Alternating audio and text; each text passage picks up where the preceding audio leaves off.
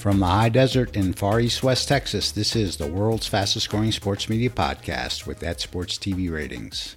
Hi, I'm Robert Seidman. Thanks for listening. And for this episode, I am joined by the U.S. Sports Media Ambassador to Canada and regular podcast guest, but his this is his first time. Uh, I get to welcome him as the Athletic's Richard Deitsch. Richard, welcome back to the podcast.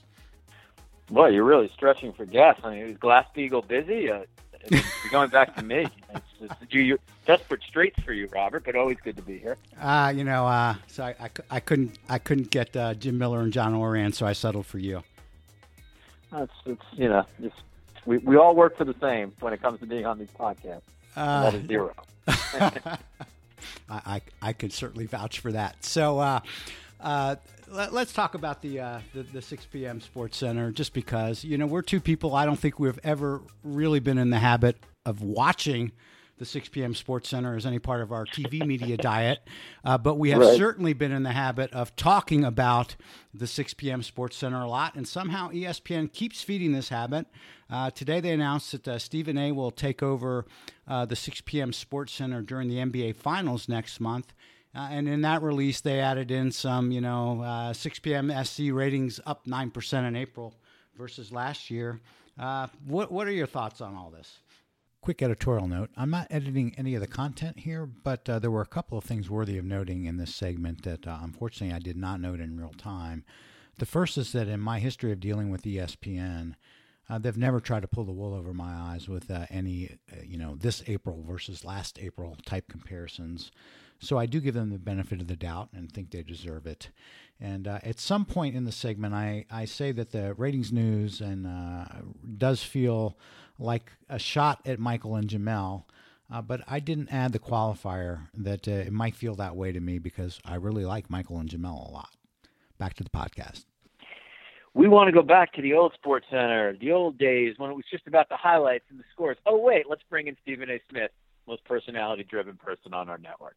Uh, I'm always amused by ESPN's decision making uh, when it comes to Sports Center because, uh, generally speaking, over the last couple of years, they really have no idea exactly what they want. Maybe with the exception of Scott Van Pelt, who's been certainly successful in his slot, and I think because they've um, they've allowed him and his producers to truly represent and reflect the kind of show he wants to do and from those that I know at ESPN, is really, really good behind the scenes people. So right. when you have excellent producers and you have a commitment from the network that you're going to allow to be who you are, you have a shot. Um, you know, Robert, I know you know this. I know you've said this. I, I, I, I think literally this will be the 30th, the, the 350, 51st uh, time, or maybe the 700,000th time I've said this. the 6 p.m. slot on linear television is dead.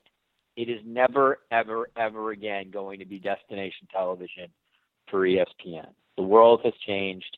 This includes cord cutting, cord nevers, the fact that we have immediacy in terms of highlights, the fact that even ESPN itself is going to things like Sports Center on Snapchat, yep. going to ESPN's Plus streaming service. So work with the whole and I, and and this is something I think most of us who cover this have said long before Jemele Hill and Michael Smith ever arrived there. So that's the premise. No matter who they put in these slots, the, this, the, in my opinion, the slot is essentially dead and will only decline. Now, are there going to be times where we might get some pops and some increases? Sure. And if it turns out that Sports Center over the next two years just increases, I will come back on your show and say I was totally wrong. I misread the market. Um, what is interesting to me here is twofold. One, as you said today, when announcing the Stephen A. Smith um, anchoring Sports Center, ESPN put out a release that said that the numbers for the the ESPN 6 p.m. I'll make sure I sort of have this exact um, are up nine percent when you do April over April, and up four percent um, year over year in March. Right. Now, let let's make the presumption that they're not playing with the numbers, which networks do a lot, and that these are legit. Here's the only thing I sort of know about this because um, the guy who put this out, Andy Hall, I had emailed before he put this release out because I wanted to get some better data. Right. But he sent me, and again, I'm going to check this on my own, and you can check this on your own. I will. In April, in April of 27, and this is by the way, the average that they're using is P2. So for your listeners, basically, everybody in the audience who's over the age of two years old counts in this. Uh, right. That's, that's uh, metric they're. Yeah, that's Nielsen's standard, uh, you know, total viewership metric. Right, right. And you're you're a thousand times more of an expert on this than me. So in April of 2017, there were 24 shows that, according to ESPN PR, fell under the Sports Center rubric. They averaged 483,000 viewers. In April of 2018, there were 17 shows that averaged uh, that that fell under in their in their mind the Sports Center rubric. So that's one thing to check. Why the differential? Yeah. And that averaged 526,000, thus um, nine percent increase. Again, we're talking very small numbers, less than 50,000 Yep. in terms of the overall aggregate. But that's what they put out. Yep. And if the numbers are legit, they should put that out. My initial questions, of course, would be okay. In April of 2018, are they playing fast and loose at all with any of these draft shows? Where Yep. they're saying like they're calling Sports Yep, Center at the yep. draft or College Game Day Sports Center. Well, that one there is going to just change your game, change your ratings because if you have College Game Day in the Sports Center slot prior to the draft, of course that thing is going to do massive numbers compared to your average Sports Center, Right. and thus it's going to increase the viewership. So again, if, if they're up, I'll tip my hat to them.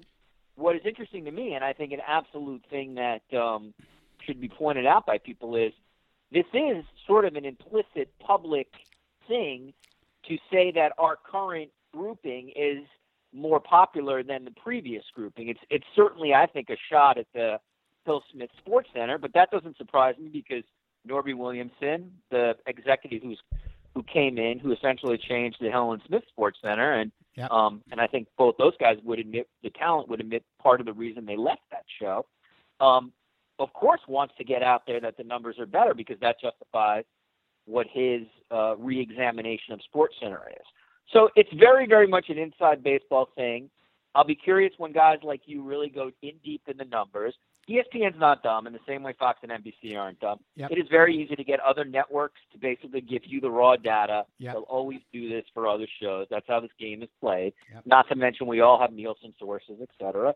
So I'll be interested to see if, if there is, and this is where I respect guys like you, Doug Pucci, Anthony Crupi, people who are, in my opinion, better with ratings than me, to see if it's truly apples to apples. And that's where the 24 shows versus 17 shows thing to me gets really interesting because, as you know, Robert, if you get one show in the Sports Center time slot, that's not like a real Sports Center, but like sort of a special before the draft or Yep. special before an NBA game, it can change the entire metrics of the month, and that's that's kind of how these games are played. So we'll see. I, I thought it was nothing else. It was pretty interesting in that in the middle of this celebrating Stephen A. Smith hosting Sports Center release, they put out these numbers, which absolutely would create far more, not far more, but would absolutely create a lot of dialogue. Yeah, it's it's so so that that's a tough call for me. So I, I I'm I'm sort of in the, in on the fence. Like I, I think if they have a good story to tell, they should tell it. Whatever the reasons for it, whether you know that's you know I, I think beyond how how Norby feels, you know there if there's a good rating story, you you try to tell it. Um, and, Yep. and and maybe maybe what they did was they tried to do it in a way where where people wouldn't really look at the ratings, except for people like you and me. I I, I don't know. Uh, I'm not sure how I feel about the uh, what does feel like a poke. Uh, and I think you know you said it, it feels implicitly like a poke at uh, at Jemele and Michael's Sports Center, and uh, I, I I do understand why people react to it that way. Uh, as for it, the apples to apples, so there's no way that the comparison is purely apples to apples, and this is uh this is really inside the baseball, but it's you know it's my baseball, so uh, I will I will go inside it. Uh, so at minimum, the difference between this year and last year is this: in the daily numbers, even the daily numbers that you can uh, find, uh, you know, at uh, around 4 p.m. on Showbuzz Daily, uh, the next day numbers uh, now contained for ESPN, not all networks, but for ESPN, who has signed up to Nielsen's TAD. Uh, ESPN's live plus same day numbers now com- contain the component that watched uh, through what's called an internet connected device, which are things like Roku, Apple TV, Amazon Fire, etc. Uh, so at minimum, there's a little bit of that that at least a little bit of that this year that wasn't there last year.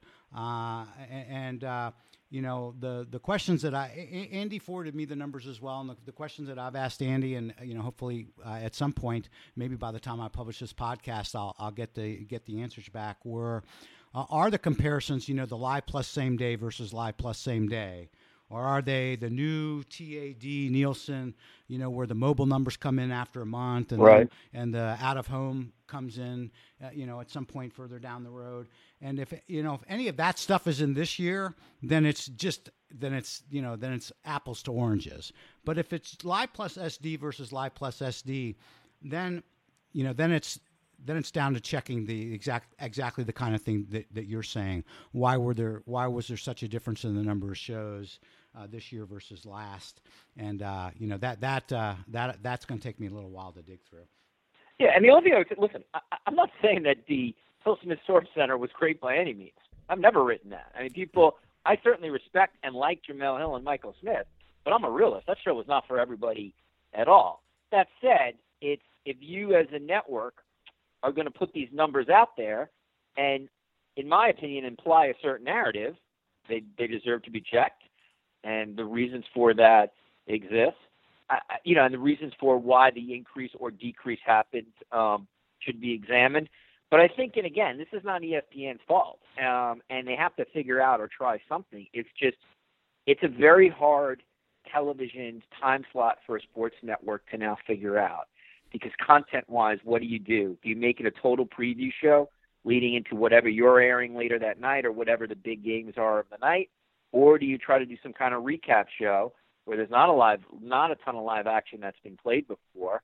Um, so are you forced to just basically bring on different experts to talk, or do some kind of debate style tele, uh, television, or do you featureize kind of uh, you know mini features to sort of get you through the hour? It's tough. It's the, the, the 6 p.m. Sports Center once in a while was a powerhouse because you'd come home, you'd turn that thing on, and it was like the only thing that could catch you up nationally in sports. Yeah. But that world is over. I mean, you you're you have you have your own you pull out your phone, you essentially have your own television service yep. there. And so it's a very the 6 p.m. in my opinion, if you're a programmer, the 6 p.m.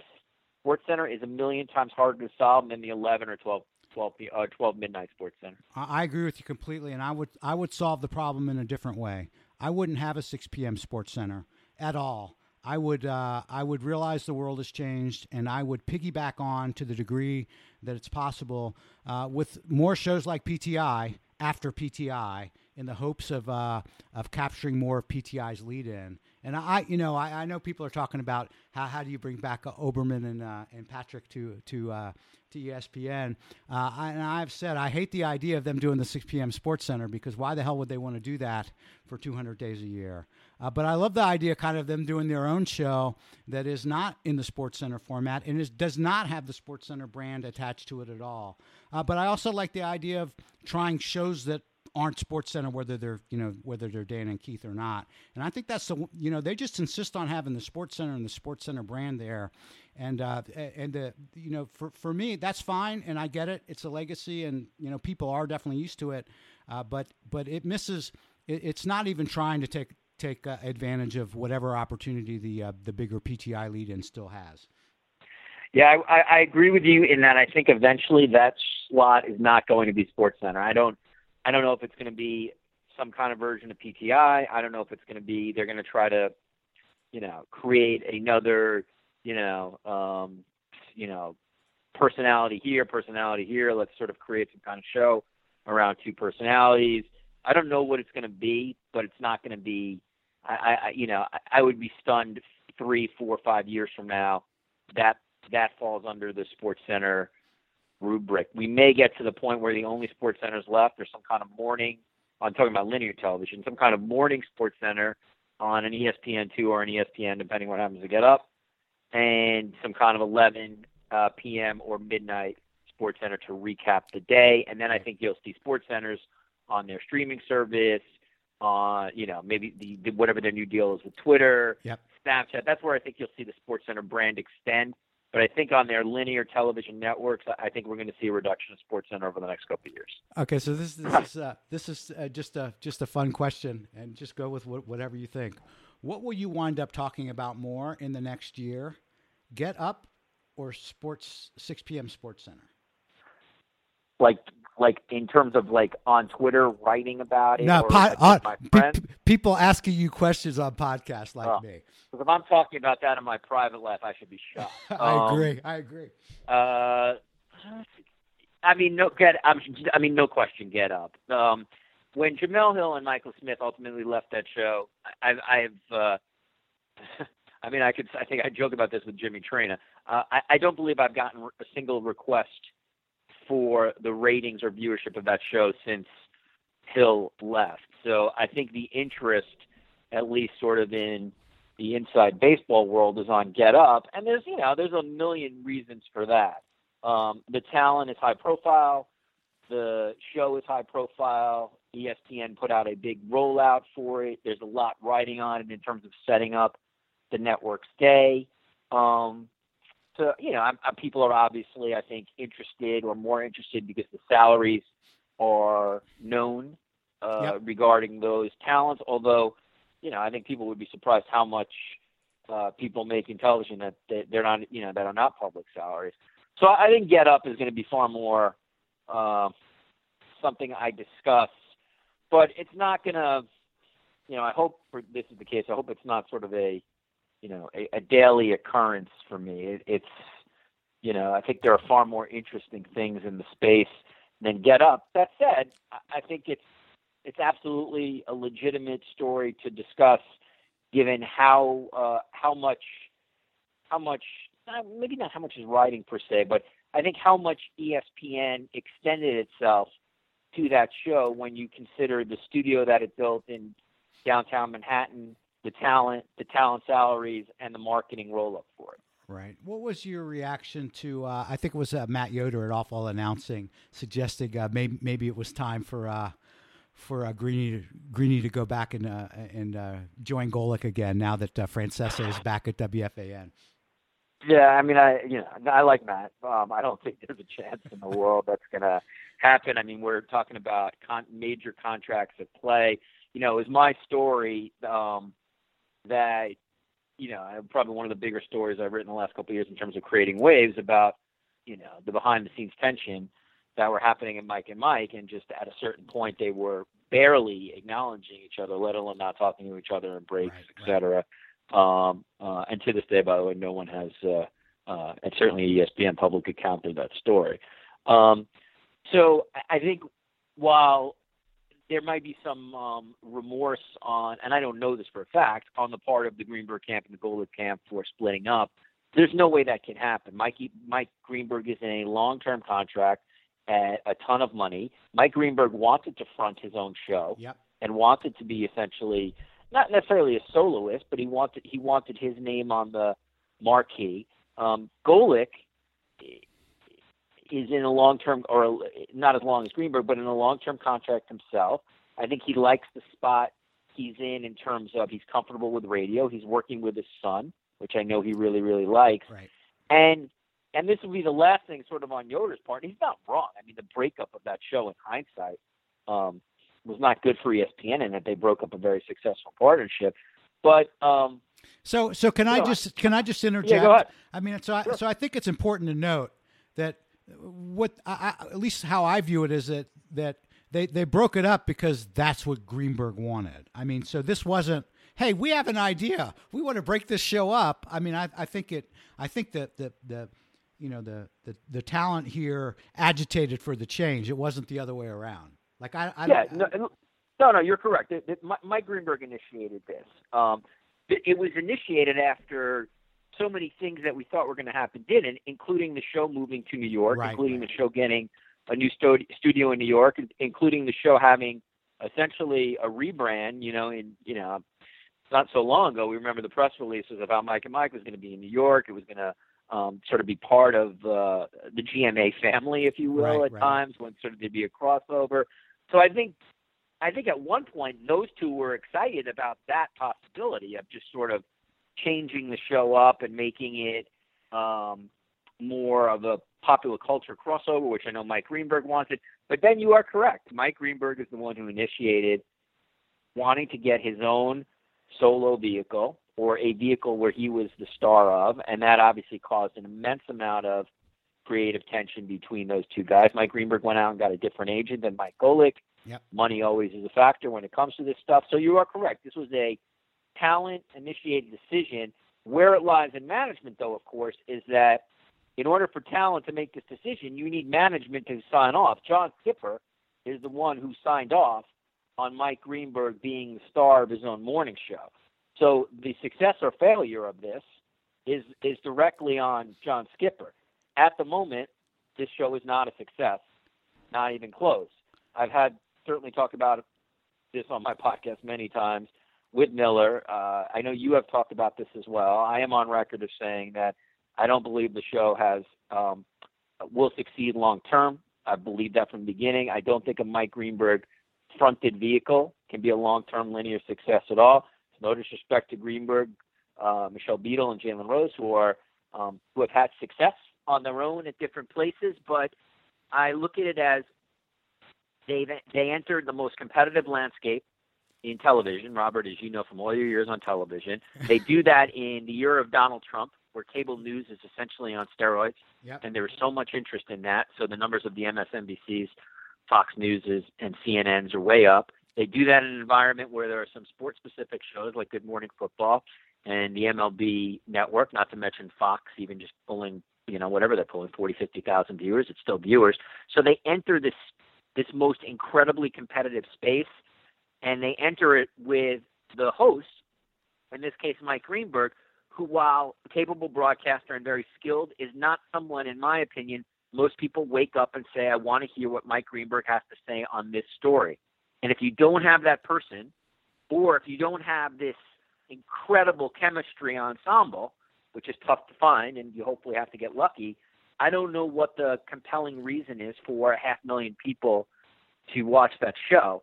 And in the end, I think they have to beat what was there previously, and I think they have to top it. So if they're not getting 450, 500,000 people watching that show every day, then in my opinion, the show's a failure. Yeah, I had uh, with with your boy Glassbeagle. I had uh, Patrick Crakes, who who uh, is doing his own consultant thing now, but uh, used right. to work at yep. Fox Sports. Fox, and he, yep. he very clearly said that uh, you know he thinks th- the number is five hundred thousand. That, that you know that's the. I think that's fair. Yeah, Patrick's a smart guy. I think that's yeah. That's that's. Uh, I don't know if ESPN is going to ever reveal their internal projections, but you know people like Patrick, I respect and like because uh, you know they're they're not. Um, what's the word I'm looking for? I mean, they're rational when it comes to this stuff. You know, there's a lot of people, of course, on like social media who are going to be like, the Oh, show yeah. got 280,000 viewers yesterday. You should cancel. I mean, you don't cancel shows like Uh, uh, a yeah, month in after you've you spent all that money. But if you're a guy like Patrick who's worked in this, who understands what you got to sell and stuff, like he knows. Like, and he, I think he'd have a good sense. Like, you gotta you gotta average 500,000 viewers. You know, let's say 18 months into this, or if you're you know, the Connor Schells of the world and the Jimmy Pitaros, then you got a really hard decision. It's like, you know, we're throwing 15 million, 14 million a year at the talent. We're not getting numbers. You know, is there a solution where we cut bait and get a similar number and it's just not costing us as much? But they're in a really, Robert, they're in a really terribly tricky spot because they built this downtown studio right. essentially for that show. Now, you know, the Bomani Jones Pablo Torre show is going to be there. They'll do other shows from there. But that's that's the signature show for the studio. And if that show busts, I mean, it's not just it's not just a programming mistake. Then you started getting into like some infrastructure mistakes. So that's there is a lot riding on that show, far more than the show itself, in my opinion. Yeah, so I, I uh, you know, the studio cost is a, you know, for I, I understand that, that this will be converted into the number of employees and human toll, but you know, all those things are rounding errors versus, uh, you know, uh, uh, U.S. Open tennis, uh, you know, rights fees. So I don't, I don't get, uh, you know, as you know, in terms of ESPN, the business, I, I don't get uh, too worked up about those numbers, but uh, you know, for the studio cost. But uh, uh, Patrick, I, I did want to add, Patrick thinks that they will, they will wait and be very patient, not just until, not just until an NFL season begins, but like way into NFL season. uh, Yeah, before- it, it it it behooves new management to wait because new management is part not Pitaro but everybody else is part of the people who greenlit this. So I think they're going to give it they're going to give it as much time as they humanly can to succeed. And they should honestly, if they can do this, and they're not always good at this, they should avoid avoid the noise out there that's pounding the show because the noise isn't going to go away. And they should do their best to not react to that. But ESPN has had some trouble in terms of when to react to noise and not not to react. I, I think so far they're doing pretty. My my, my in my estimation, they're they're doing a good job of. Uh, I agree. The noise they so have, far. They have not. They have generally speaking not played, um, not played into the game of the show as a bust and trying to overreact to that. I, I agree with you. All right, sw- switching gears. Uh, what what are your thoughts on uh, on uh, ESPN hiring hiring Witten for the uh, Monday Night Football booth? And uh, does does Cris Collinsworth need to worry about uh, never having played for the Dallas Cowboys? Oh, you said like maybe Emmitt Smith, Drew Pearson for the NBC booth or something. Yeah, something. Um, or maybe we'll go more current. Uh, Dez, you know, maybe Dez if Dez doesn't sign. Dez Bryant on actually Sunday Night Football would be kind of interesting. Um, I, you know, I, I I I don't know. Um, I can tell you that having talked to some ESPN sources, Jason Witten had an incredibly great audition with Joe Tessitore. Um, and not that he was Tony Romo and like sort of predicting plays or anything, but they just thought he had a really good personality. He told some great stories, and they saw a lot of potential in him. They saw somebody who, with a lot of reps and a lot of practice before the season, could have a pretty good first year and grow into the job. There's no doubt that they love the fact that he played for the most famous franchise for 15 years. He's um, he's current, so he's played with the play, essentially all the players in the league except for the rookies this year, and that's always something networks love because the their analysts can can speak about things um, in you know in a real currency sense than maybe like uh, and no, no, I think Collinsworth is terrific, but you know, Collinsworth hasn't played in 20 years. Right. Jason Witten has. So I, I think it's an interesting signing. I, given some of the other names that were out there, you know, the Matt Hasselbecks and Randy Mosses and Kurt Warner's, Brian Griese's. I mean, all of those could have been fine and uh, and would have been very sort of traditional picks. So this is a little bit of an outside the box pick, and that this is not somebody anybody expected. It's not a quarterback; it's a tight end. Uh, I think the big question now coming up, of course, will be do they decide to add a third person, either in the booth next to Witten or on the field, like a field analyst, uh, in addition to a sideline reporter? And that's where I think the ESPN brokers are sort of spending their time right now. Um, but they got, you know, Robert, the one thing about this crop of people who were available this offseason, there wasn't a Romo. Right. You know, there wasn't, you know, Bruce Arians – Witten, um, Joe Thomas, you know, potentially good broadcasters, interesting guys, but there's no Peyton, they're not Peyton Manning or Romo or somebody who's a big household name. Yep. So, given that Gruden went this year, it was a little harder for ESPN to hit a home run in terms of name recognition, but I don't mind that as much. You know, I'm a huge Louis Riddick fan. I think that's ESPN's best NFL signing in the last 15 years.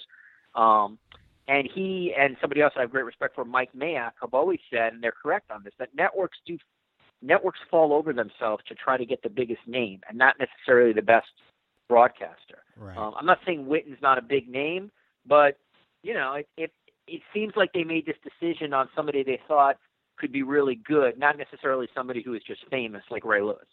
Right, right, right. So uh, the uh, do you have much interest in the uh, the NBA versus NFL battleground? Is that something you'd be interested in talking about? Uh, we can talk about. It. I just think it's it's kind of a dopey argument in that I, I love the NBA.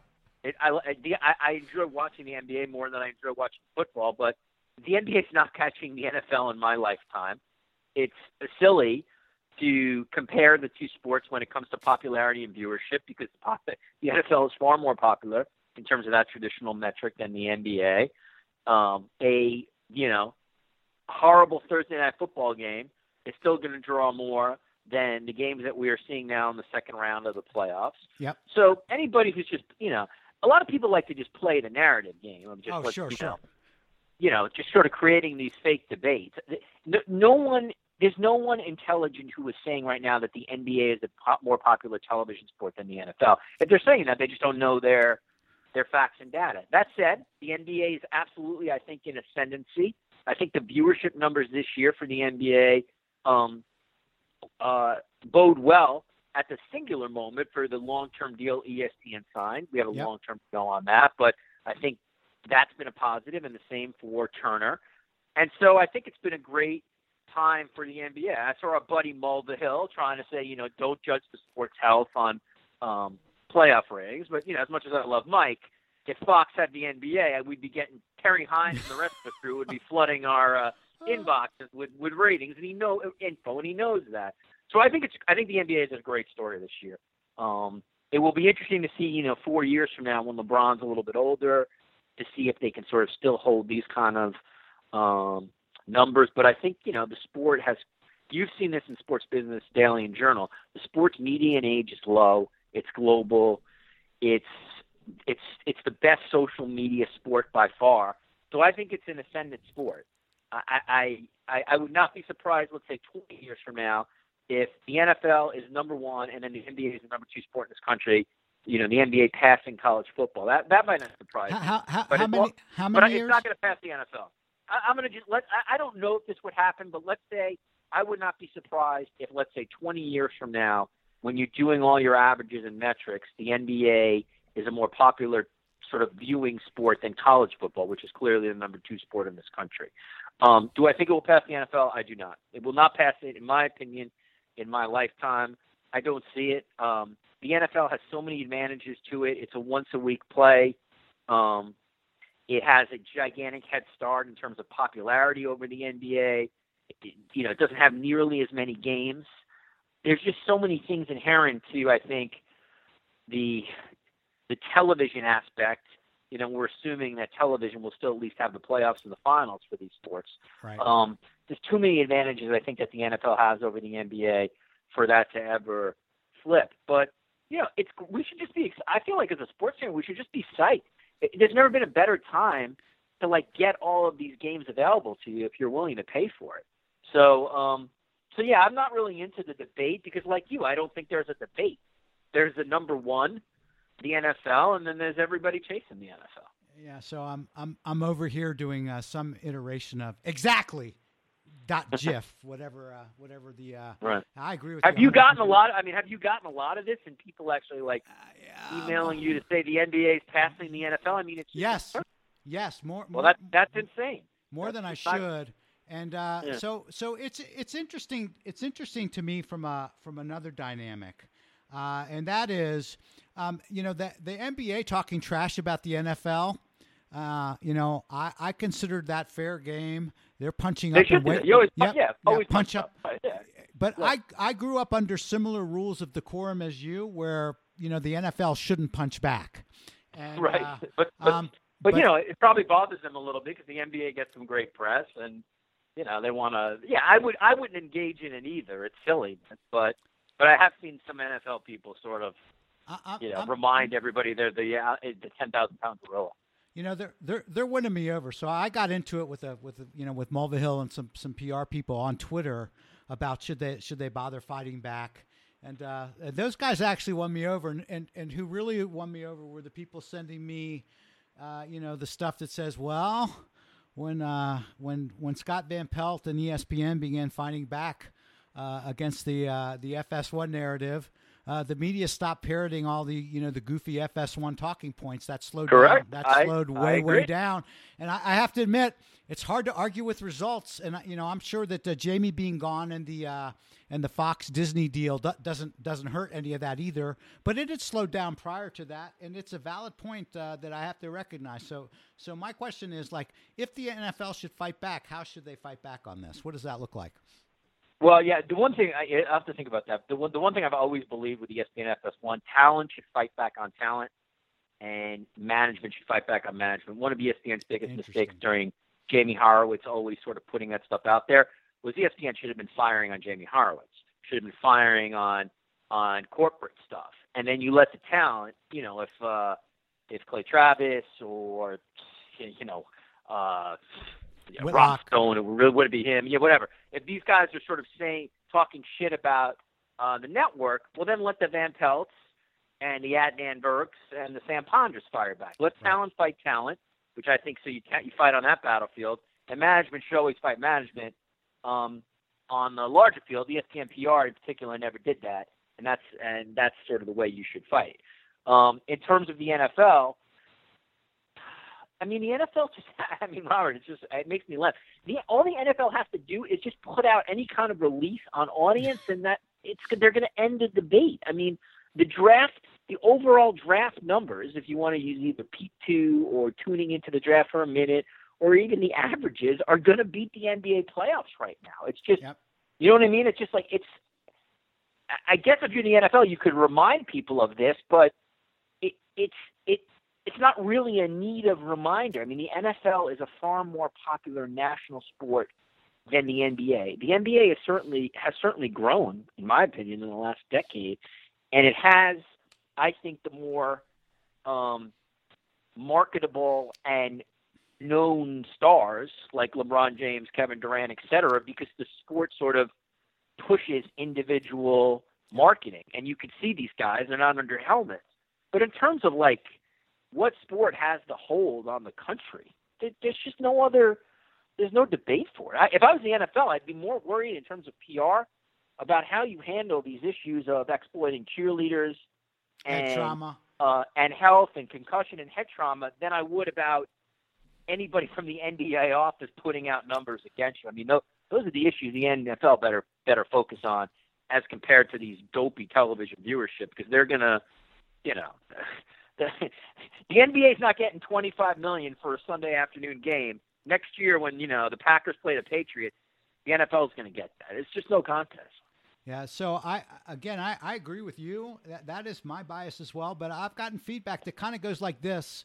You know, maybe maybe guys like you and Richard tune it out easily, but not everyone does. So we have to fight back, and and I think that actually might be true. Sadly, maybe, I, I, yeah, yeah. I mean, we're I, I I am the first to concede that I'm sometimes so inside the sports media bubble that you know I probably don't have a really great feel for if the average uh, woman or man reads a story in Billings, Montana, and how they react to it and how much they take in. So I, I, I certainly get that. I understand where they're coming from, and the whole world today is you do want to shape narratives. I do think, and I'm certainly guilty of this too. I do think a lot of sort of these narratives and all this other stuff exists um, you know exists on Twitter as sort of a social media story.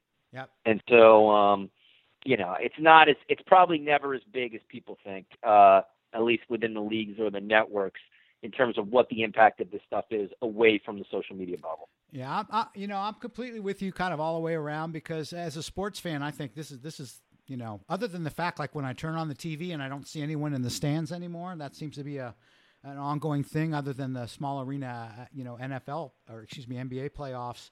Um, the the TV landscape is great. Basketball is great. Football is great. I love college football too. Everything is great. I've got access to more than I've ever had, and so I, I just get kind of incensed at the uh, the fake this versus that. But the fake this versus that is very popular. Yeah, I mean, again, you know, we're in a era now where there's really not a day that goes by where the president of the United States doesn't proclaim something to be fake news or you know question um, the validity of a of a news story. So I get I get I understand sort of the the importance of narratives and or correcting narratives, but uh, like I would say on this one, I just I, think the I think the NBA has a long way to go to get to the NFL. In terms of an interesting NBA viewership question, I'd be really curious to see if it's Cavs Warriors again if they can maintain the kind of really great numbers they've gotten for the last couple of finals, Absolutely. or if there's any kind of uh, fatigue, given the the matchup will be the same. Yeah, I'm I'm uh, I'm looking forward to seeing that as well. So I'll get you out of here with this. Uh, a couple of questions about A Rod. One, uh, how do you think he's doing in the Sunday night booth? And uh, two, what did you think about uh, ESPN letting him go on uh, Francesa's show? I, I, think I've honestly seen two innings of Sunday night baseball, and um, uh, Richard, you're breaking you know. my heart here. yeah, I'm sorry. It's not really. I'm not. I'm not the biggest Sunday night baseball watcher. I have to concede. Uh, it, it, you know, I, I mean, it seemed to me, and obviously I've read enough about this that the the the focus of the broadcast is basically Alex Rodriguez. They're making it the Alex Rodriguez show. And I guess if you're ESPN, that's smart because he's your sort of your biggest draw and your star there. It's kind of incredible that um, for a guy who lied to so many reporters, including ESPN reporters, that he's now become this media darling at ESPN. But I think if you're ESPN, that's the play. You know, he's your you you you basically you change the entire broadcast booth to a seat to Alex Rodriguez, who essentially also helped bring in Matt Vasgersian as play-by-play person. So that doesn't surprise me. I, I think that booth will be honestly, it'll be as fine as uh, you know Shulman, Schilling and Mendoza, Shulman, Boone and Mendoza. I feel like those boots are kind of, you know, they're, they're, they're both sort of capable, decent boots. Um, yeah, so, um, so for me, uh, it just works out that uh, Vasgersian is the big upgrade for me personally. If you, yeah, I mean, I think the way you, the way you're going to judge Sunday Night Baseball is if you like Matt Vasgersian, you're probably going to like the booth. I know there's people who really just sort of dislike Alex Rodriguez, right? Just and can't see past that for his broadcasting. If, if you dismiss, and I'm not saying it's easy, but if you dismiss the all the off the field stuff on Alex Rodriguez. I think he's been a quality broadcaster. I think he loves the game. I think he does his research. I think he does his prep. I don't expect him ever to say anything that's very critical of players. He's um, he's he's got a little bit of Gruden in that sense, but um, but I particularly loved him with Fox on the studio, where I thought he um, you know he he could sort of comment on multiple issues around the league as opposed to a specific singular game. I really liked him in that spot. So he's certainly been a good hire for both Fox and ESPN. And the fact that they're sharing the guy, I think, is just a pretty fascinating,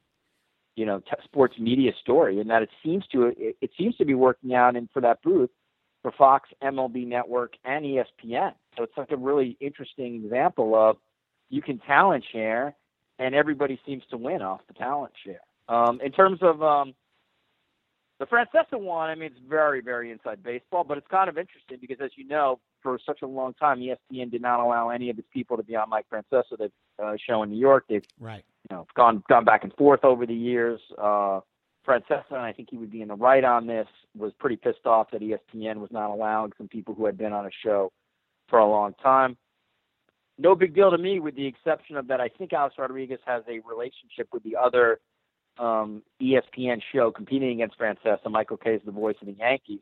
Yep. So that is kind of A Rod giving Michael Kay the middle finger of of doing that. Um, so that's interesting. And then lastly, it does show you that again, and this is such a traditional ESPN thing. The rules do not apply to everybody equally. Yep. So if Alex Rodriguez wants to do something, he gets to do it in the same way if a Jon Gruden, a Stephen A. Smith, back in the day, a Skip Bayless wanted to do something, they're allowed to do stuff in the way a Jane McManus, a Brett McMurphy could not. Yep, it's uh, it's good to be superstar talent. Richard, speaking of superstar talent, thanks for joining the podcast. I appreciate it. Oh wow, what a, what a quite, quite a ridiculous segue by you, uh, Robert, but I appreciate it all the time. Uh, oh, you know what? So tell me, what's your what's your favorite uh, favorite thing about uh, being in, being in Toronto and uh, being in the athlete being at the Athletic so far? Oh, uh, well, I mean, Toronto, for anybody who's listening to this who's been there, knows it's an amazing city. Um, great culture, great, uh, great people, great food, um, true diversity when you walk the streets. Um, it really, I mean, I love New York. I'm a lifelong New Yorker. It's the closest city that I've been to that reminds me of New York, except it's more manageable, probably cleaner. Um, it, it's going to be certainly a big adjustment for my uh, wife and family. I'm not going to say we're not anxious about it. I mean, you know, I've never lived in another country before outside of like, you know, three or four weeks in an Olympics. Right, right. So, um, but the people uh, up there could not be nicer to me. Um, I'm really so into Toronto sports right now, so that's really fun for me. It's like, uh, you know, sort of opened up this whole new life. And so we'll see. You know, I'm going to give it a shot. It's not something I ever expected at this point in my career, uh, but I'm doing it. As for the athletic, they, they they have basically allowed me to do the same exact stuff that I've done at Sports Illustrated. Um, they've been great to work for. You have so much autonomy. They've hired so many incredible people, so it's just been cool for me to just like read the copy of the people who um, who I now work with, who used to be like beat people around the country. Um, I'm rooting for it, obviously, to succeed long term, given that I now have a vested interest in it. And I think just to sort of, you know, finish up and make it short, the the whole ball game is, can we convince enough people, particularly maybe those under the age of 40, to look at the athletic in the same way you look at Netflix, in that, you know, $35 a year, yep. it's important for me to sort of spend my money to get this quality information slash entertainment in the way I think most Americans at this point have made the decision that Netflix is worth me paying these guys however much I pay them each month for it. So that's the big ball game. Is it's, it's can you change enough people's behavior so that they'll pay for it? I, I, I say this obviously with a bias, but but I think it's honest. I don't think the issue is the athletics content. I think the athletics content is money. Yep. It's just a question of can you convince enough people to to go into their pocket to purchase this product because it is important to them on a day to day basis, the way people have done that for the New York Times and the Washington Post. Um, obviously, I'm rooting for it. I'm going to do everything I can to help, but I think that question still at this point remains unanswered. I I, uh, I I wish you luck. I'm I'm rooting for them too. I mean, I th- I think you know I have some PR issues with the Athletic, but there's so many great people working there. That, yeah, uh, and I I know you I know your I know your opinion on Alex Mather and what he said to the time. Listen, he has apologized for that, and I believe his apology. And I know he could take if he could if he could he would have absolutely take that back in a second. But I do think that they've made great hires, and I think if nothing else, if you read the Athletic, I think it's very clear that people who work there, including the founders, like sort of love and care about sports journalism. Um, you just every day on the site, you know that just from reading the stuff. That said, honestly, no guarantees because yeah. we, Great you know, we we we we've seen other incredible publications with great talent and great writers and great reporters that have not uh, succeeded. I do hope the business roots for it though, because I think you have to root for a paid model because I think that's the only way journalism can can uh, can survive long term. Yeah. So uh, I didn't talk to you at all about radio. So it, at this point, for you personally, is radio your favorite thing to do out of all the things that you do get to do? No, sleep is my favorite thing to do, Robert, with two little kids. Um, that's my favorite thing to do. Um, no, uh, writing is still my favorite thing to do. Um, I, I do love it though. I mean, it's you know, I, I thought I was going to go into radio when I was in my 20s. My first big job out of uh, school was um, co-hosting a drive time show in Buffalo. I basically won this tryout when I was 21, and I got beyond just incredibly lucky. And so that's what I thought I was going to do. But you know, I looked at the road ahead, and back then, you know, it's just like the idea of like working in 10 different cities over 12 years did not seem super appealing. Um, you know, at that time, the money was really horrible. I mean, it was sort of just a week to week kind of struggle. Maybe I, they were clearly underpaying me uh, in Buffalo, but I didn't care because I was on the air. So it's it's always been something I've loved. It's my favorite medium. I love that's why I love podcasting. I just love the audio medium. So I I mean this is like this just sort of was such a fluke thing. The station um, that I'm going to be working for, I love. There, it's not hot take radio. It's not argument style radio. It's right. uh, very log segments. A lot of smart people as guests. So I, I'm really excited about it, and I certainly love doing it. But I think still, at the end of the day, if I had a choice between the two, I, I think my choice would still be in front of a laptop and write. Okay, well now now I'll say goodbye without uh, lavishing any praise on you. Thank you for joining the podcast, Richard. Always a pleasure to talk to you. Robert, I wish you the best of luck when you have your future guests like Miller and Glasspiegel getting more downloads than this one. Take care. Oh, that's not going to happen. Oh, you know what, Ryan? Ryan is a surprising draw. I can't figure it out, but he he is. I'm going to leave this well, in the podcast. All, all, his all his buddies at Fox Sports are downloading it, so of course he's going to get a lot of uh, maybe, maybe, downloads. He's, he's got Mark Silverman and and um, Terry Hines and Ann Pennington and the rest of that posse. They yeah, want to hear yeah. what he has to say. You know McCarthy's, what? Maybe, uh, McCarthy's going to listen. I'm, I'm I've gone about programming my podcast entirely the wrong fashion. I should have been targeting the Fox people. I forgot to do that. Should have been tough. Now, I mean, listen, I, I will. I, I Glasspiegel works. I don't always agree with everything Glasspiegel says. In fact, quite frankly, I probably don't agree with half the things he writes. But I respect the fact that he works really hard and he's very into this world. Uh, and I too. totally Same. the people the people who are super passionate about sports media and like really inside. Um, you know, even if they're they write something I don't particularly love, including about me, I have to always respect like that passion because um because I share that and I think that's pretty cool. Uh, me me too. Agree. I, I you know what. I don't know what's wrong with me. I agreed with you way too much today. Yeah, no, this this was the worst embrace debate segment we've ever had, Robert. Uh, well, again, always a pleasure. Thank Richard, you for the invite, Robert. Appreciate thank you, man. Hey, Richard. So, yes, Robert. Uh, when are you on the uh, when are you on the radio? Is that a regular every other week thing, or is it just catch as catch can? Are you still taping this, Robert? Because I'll be in my podcast mode voice. Um, Stay in podcast mode voice. I am yeah, still taping. The uh, the uh, the show is um, called Primetime Sports, the longest running uh, sports show in Canada, most uh, listened to as well. The host is Bob McCown, who's a very, very famous sports radio personality up there. The show runs 4 to 7 every day, Monday through Friday on 590 Sportsnet.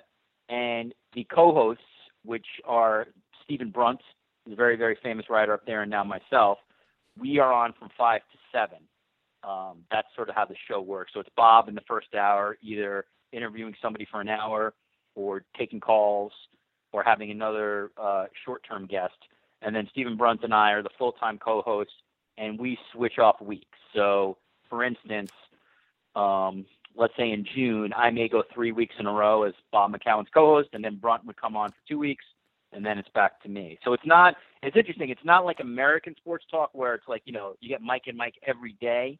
Yep. In at least the way this station works is they want a variety of voices on their drive time spot to change it up. So, um, so it's Stephen Brunt, uh, who's a very well known figure in, in Canada, and then me. And again, like I said, I could not have gotten more lucky. This is, I, I have essentially walked into a established, incredibly popular and incredibly well respected show. Uh, it like it's, and I'm not even just trying to be a hype master here. Like literally, there's very few radio jobs in the country that a person could walk into that are just a better job, and that's what I'm walking into, and that's why honestly I couldn't turn the job down. So I'm just curious, like, uh, as a result of all this, are you thinking? I, am not being snarky at all. 100% serious. Are you thinking uh, and talking more about hockey now, and is that enjoyable for you? Well, the the the great thing about the McCown show is that it's very much a show on large, broad topics. So we talk about the NFL, we talk about the NFL draft, we'll do business stories, we'll do concussion stories. It's not, you know, the the Maple Leafs need a fourth line right defenseman. Let's do three hours on it. That said, absolutely, I will be talking more hockey than any traditional American sports talk show for certain. And obviously, given that the Leafs are very, very good and a potential Stanley Cup winner over the next couple of years, I've had to ratchet up my hockey knowledge. But I've listened to that show now for the last, I would say, two years every day. I've been reading the Toronto Star, Globe and Mail, the Athletics Toronto site. So while I would never claim to be a quote unquote hockey expert, I, I'm I think I'm a pretty good hockey expert when you would compare it to anybody sort of working in the you know American sports talk media. So the short answer there is yes, but um, but uh, you know I, I'm going to continue to read it, and you know I can pretty much name you know all the Leafs lines and defensive pairings, and my knowledge now of the league itself has just gone way way up. So I have to do that just because I'm going to be working at that station. So the short answer is yes, I'm going to be talking more hockey. But the longer answer for that show is that you know they the primetime show just you know you may get one one um you know for example like you know one show on primetime might have Bob Ryan for 25 minutes on the Boston Red Sox. You go Don Banks on the NFL.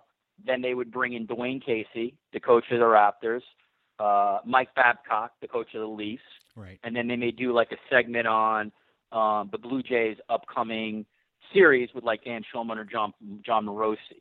So in that sense, if you're me, that means you got to be good. Let's say for 15 minutes in that hockey segment when it comes to hockey. So that's that's kind of the knowledge I have to have, which means I got to follow all the teams. I got to be current, and I got to really be current on the Leafs. But I don't have to be like a Michael Farber hockey expert, nor will I ever be. Gotcha, gotcha. Well, hey, that sounds like fun, and you're you're about to hit Yeah. the uh, the great Toronto spring weather. So enjoy it. Ah, thank thank the Lord. Yeah, great city. For anybody who's not been there, uh, come up and visit. It's uh, get your passport updated. You'll you'll love it. It really is a great town. All right, now this time I'm just going to kick you off and hang up on you. It was great talking to you. Thanks, Robert. Take care. See ya. You too. Bye bye. Thanks again to Richard for joining the podcast. I could have talked to him for hours, but sadly, my old man bladder couldn't wait a second longer.